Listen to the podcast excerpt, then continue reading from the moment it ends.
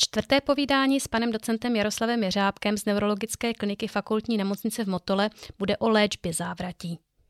Pane docente, vy jste zmínil v akutní fázi chirurgickou léčbu a v předchozím povídání jste také mluvil o tom, že pacient může pocitovat závratě v souvislosti s kombinací léků.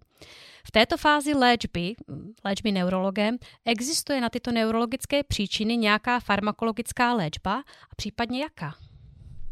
Eh, tak závratě obecně eh, se léčí jednak farmakologicky a tam je velká skupina léků, takzvaných protizávrativých antivertiginos, které se podávají v akutním stavu, kdy pacient zvrací, eh, má nevolnost a to jsou léky, které tlumí zvracení, čili symptomaticky utlumíte projevy toho závrativého stavu. Eh, pak máme velkou skupinu léků, které se podávají u záchvatovitých závratí. Tam potom pravidelné braní určitých typů léků může výrazným způsobem snížit nebo úplně odstranit frekvenci eh, záchvatů eh, závratí. Takže to je druhá velká skupina léků. Eh, pochopitelně pak jsou léky ze skupiny farmak třeba na určité zánětlivé, specifické projevy, ale to už jsou detaily. Eh, velice důležitá je eh, rehabilitační léčba, čili jednak farmaka, potom rehabilitace.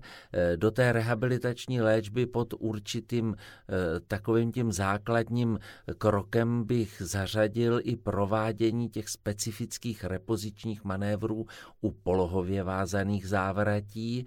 No a potom eh, je to obecně eh, aktivační rehabilitační eh, léčba a ta další poslední skupina, čili byla to farmakoterapie, rehabilitační léčba a v určitých indikovaných případech chirurgická léčba, ale to už je v doménou otorinolaryngologů nebo respektive neurochirurgů, když se jedná o nějaké onemocnění odstranitelné operací.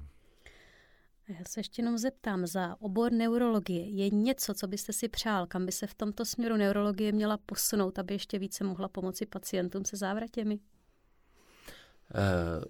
určitě, ale eh, to platí pro všechny nebo naprostou většinu neurologických onemocnění.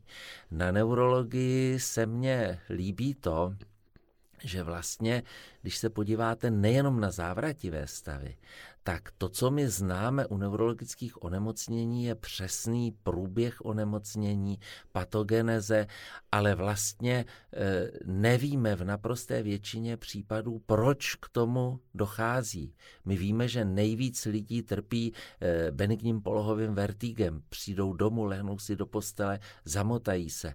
Ale nemáme žádné možnosti, abychom řekli, kdo tím bude trpět, aby se objevily nějaké metody, které by umožnily umožnili předpovídat, který mhm. pacient je víc nebo míň ohrožený e, nějakou chorobou, ale to se obávám, že je záležitost možná i řady příštích generací, aby se přišlo na etiologii, na skutečnou etiologii neurologických onemocnění.